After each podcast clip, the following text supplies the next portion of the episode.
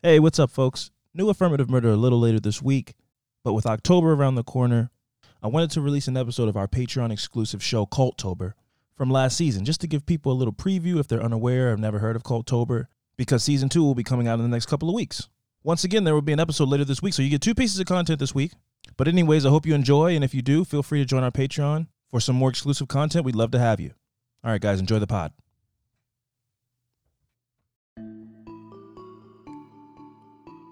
A commandment is a divine directive. Many faiths have mapped out a path of righteousness with lists of decrees to live by. Follow these guiding principles, and the fruits of paradise await you in the afterlife. At least that's what some believe. For a group in Uganda, what started as a mission to spread the word of these commandments ended in an inferno of biblical proportions. This story begins in 1932 when Joseph Kibwetere was born. He was raised and educated in local Ugandan Catholic institutions. And contemporaries say Joseph clung tight to his faith in the belief that it would lead him and those around him down the path of righteousness. He went on to become a school teacher and ended up back at his own primary school, where he impressed his students with his devotion to his faith. A student of his, Matthias Agusha, said of Joseph, he was a godly man. You could tell by his practice, from going to church to tending to the sick. Joseph's wealth and stature grew, as did his dedication to the church. He became a supervisor for the region's Catholic schools and founded a private Catholic school of his own. He married fellow teacher Teresa in 1960. She bore Mr. Kibwetere 16 children during their 40 years of marriage. And she claims they had no quarrels in their home. He was a peaceful and pious Catholic devoted to good works. According to Joseph Kibwetere's son, Juvenal Rugambwa, he grew up in a lovely home with a lovely family. But that all started to change drastically after three women approached him at a service one day in 1989.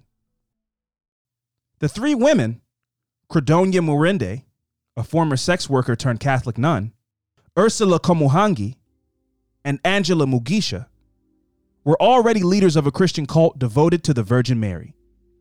The three women told Joseph that he had been anointed to help them spread the word of God. They described to him their communication with the Virgin Mary. Kibwetere himself, after being informed of this, also claimed to have received similar apparitions of Mary since 1984. By the account of Joseph Kibwetere's very large family, that meeting in 1989 was the start of a fateful chain of events that led to estrangement from their father and husband, his clash with the Roman Catholic Church, and his eventual excommunication. The merging of the two churches, of the three women and Joseph Kibwetere, was rocky from go. The women brought a following with them, and quickly there were some 200 or so devotees living on the Kibwetere family farm. Tensions grew between the family and the followers because according to Joseph's son, Juvenal, when the people came there, they started mistreating the family, saying Virgin Mary had told them to do things and to keep them without food and to punish them. Credonia seemed to have a direct line to Joseph. She began spreading word about his wife being unfaithful to God and a sinner, as well as his family, and he took these words to heart. Joseph's son fought back, at first on his own, but then later backed by his mother and his siblings against the people who he had said made him feel like a prisoner in his own home. The family was eventually victorious. In 1992, the cult and its leader packed up and left for Kanungu, a mountain town in the western region of Uganda. There, the movement settled on a piece of land owned by a senior member of the cult. Mr. Kibwetere never moved back, despite his family's invitations to do so. Money, which was provided by the followers, who sold their homes and possessions when they joined, and other funds obtained by groups and individuals overseas, was used to build a church, a small complex of houses, offices, and a school. In 1994, they were registered as a non governmental organization. A boarding school was also licensed. This was, however, canceled in 1998 when the license was revoked by the government. The reasons were teachings contrary to the Constitution, breaches of public health regulations, and rumors of possible mistreatment of the children at the settlement. Now, one would think that these would be incredible red flags to government officials to step in and keep a close watch on this group, but they weren't. There's speculation within the community as to why this was, bribery being at the top of the list. For very many local leaders and national leaders uh, in this country, uh, the, the churches and the state have a good relationship, and uh, the state is not quick to interfere with the church. So there was a reluctance. There was a, a sort of a reluctance to believe that a priest could be up to something funny. We are beginning to see that there was a level of um, of uh, what's the word complicity by some of the local leaders. It seems that some of them were seeing something wrong that needed investigation, but didn't move on to investigate because they were offered presents. Estimates of their number before the eventual demise varies between 235 to about 650 and possibly even as high as a thousand members. MRTCG was able to pull this off because of the fact that several of their high ranking members were highly educated and recognizable Catholic Church figures. People flocked to them because they believed that these people represented the Word of God. Unbeknownst to those followers, most, if not all, of these high ranking members had been excommunicated, but still wore their holy garments and carried themselves with pious and benevolent energy. Now, as I've already stated several times, this group loved the Ten Commandments. In fact, it played a vital role in the existence of the MRTCG. According to their view, the Ten Commandments needed to be restored to their original importance. The prominence of this Decalogue also led to peculiar behavior.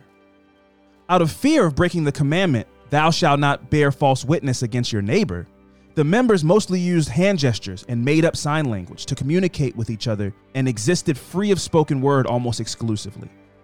The members were said to avoid sex and discourage medical care. They participated in rituals similar to those practiced in monasteries, like nightly prayer and minimal lifestyles, free of earthly possessions. The complex in Kanungu was seen and referred to as Noah's Ark. Here, the second coming of Christ would occur. Those within would pass to the new world. The community was organized and controlled by 12 apostles, six men and six women. And perched over top of the 12 was Kibwetere, in a sort of holy caste system. The community was divided into three groups. The novices were the newest members. They had to wear black. The next group up were those who promised to follow the commandments. They wore green clothes. And the fully professed members were those willing to die in the ark. They wore green and white. Before any person could become a full member of the movement, they were required to read the document A Timely Message from Heaven, the end of the present time, or have it read to them. Most members were former Catholics. Some were, however, from African initiated churches, also called African independent churches, and also from local spiritualist groups. Dominic Kataribabo claimed in the movement's publications that the group did not consider itself a new religious movement at all, but rather an action to revive what had been abandoned. Now, one of the big differentiators between classic Catholicism and MRTCG's very unique brand of Catholicism 2.0, other than the obvious standing of the Ten Commandments, were the apocalyptic beliefs espoused by the group. The movement expected the second coming to arrive shortly and bring a new world with it a world designed exclusively for devout followers of the Ten Commandments. Now, we're going to take a little side trip. I want you guys to follow me back to 1999. If you're cognizant of 1999, it feels weird to me that I have to say that, but for those of us who remember 1999, it was a terrifying time. But nobody really wanted to say anything, at least from my perspective. I remember from very early on in 1999 hearing about Y2K and how the world was going to end and planes were going to fall from the sky and people wouldn't have money anymore. And there were jokes made on TV shows and on the news, and we all just kind of lived and existed with this elephant in the room. But I was terrified. I was seven years old. And on December 31st, 1999, for the first time in my life, my family attended what I later understood to be watch night at our church. And I say our church very loosely. We weren't a devout Christian family. We went to church on all the important holidays, went to church when our grandmother made us go, but we weren't Bible thumping Christians. So this felt incredibly strange to me. To be standing in a church with some 100 plus people, all of us with candles in our hands in a dark room, praying. After that night, I've never been to a watch night again. We went home, watched the ball drop, and I went to bed that night thinking that when I woke up, the world was going to be different. But it wasn't. And that's where the problem started for Joseph Kibwetere. See, suspicions arose when Joseph's prediction that the Virgin Mary would appear and take members to heaven on the 31st of December 1999 did not come true. Many members began to rebel against the leaders and ask for their donations back. This eventually led to March 17th being named as the day Mary Magdalene would return to earth to save them all. On 14th, all members of that cult who were present paid their taxes. They even paid any debts they had with anybody and made, made good all mishaps that had happened between them and the local community. According to them, the world was supposed to end on 31st December 1999. It did not happen, but before that, they had told the members to sell their property and hand the proceeds to the head. So they continued extending the deadline, saying, No, the world will end tomorrow because there was an error somewhere in the counting of the days.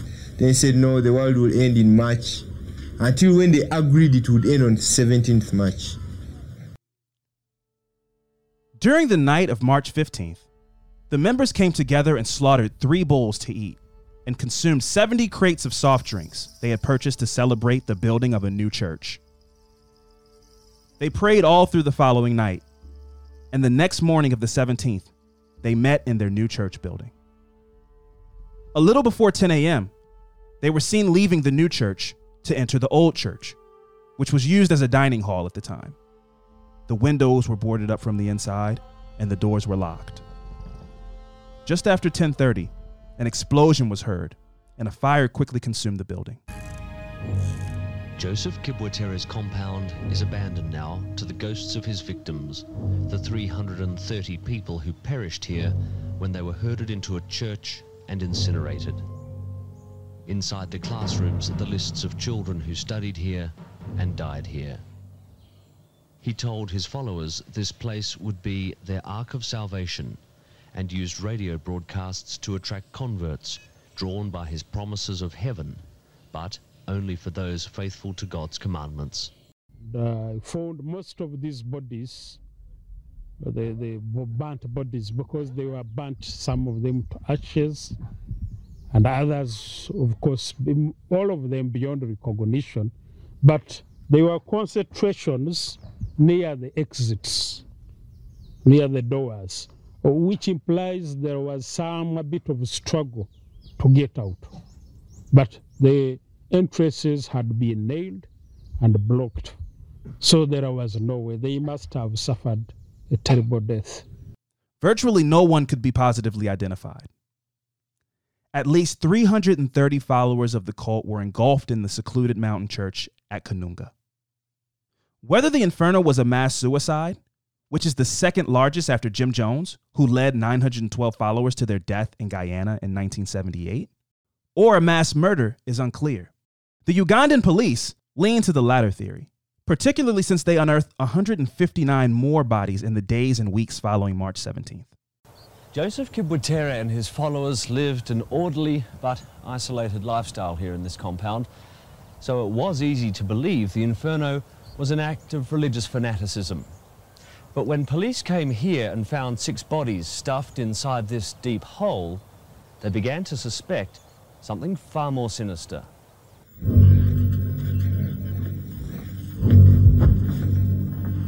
The six corpses found buried under a building in the compound was just the beginning. A week later, another 150 in a mass grave nearby, then 81, then 130. By the end of it all, 720 bodies had been recovered, with more properties belonging to the cult still to be excavated. No one knows how many more there may be.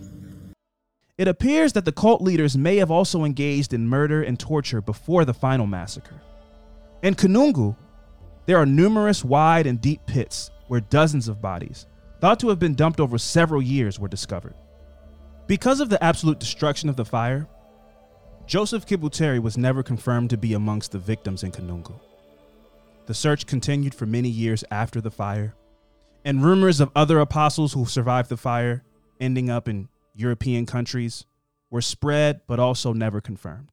Besides her devotion, there are some things Teresa is sure of that her husband is dead, that what happened was not his fault, and that judgment is coming. I'm not the judge, but for, for the action they did or he did, I'm sure he's not in heaven. Mhm. For that, I, I don't know. God is the only judge for what they did. But where do you think he would be?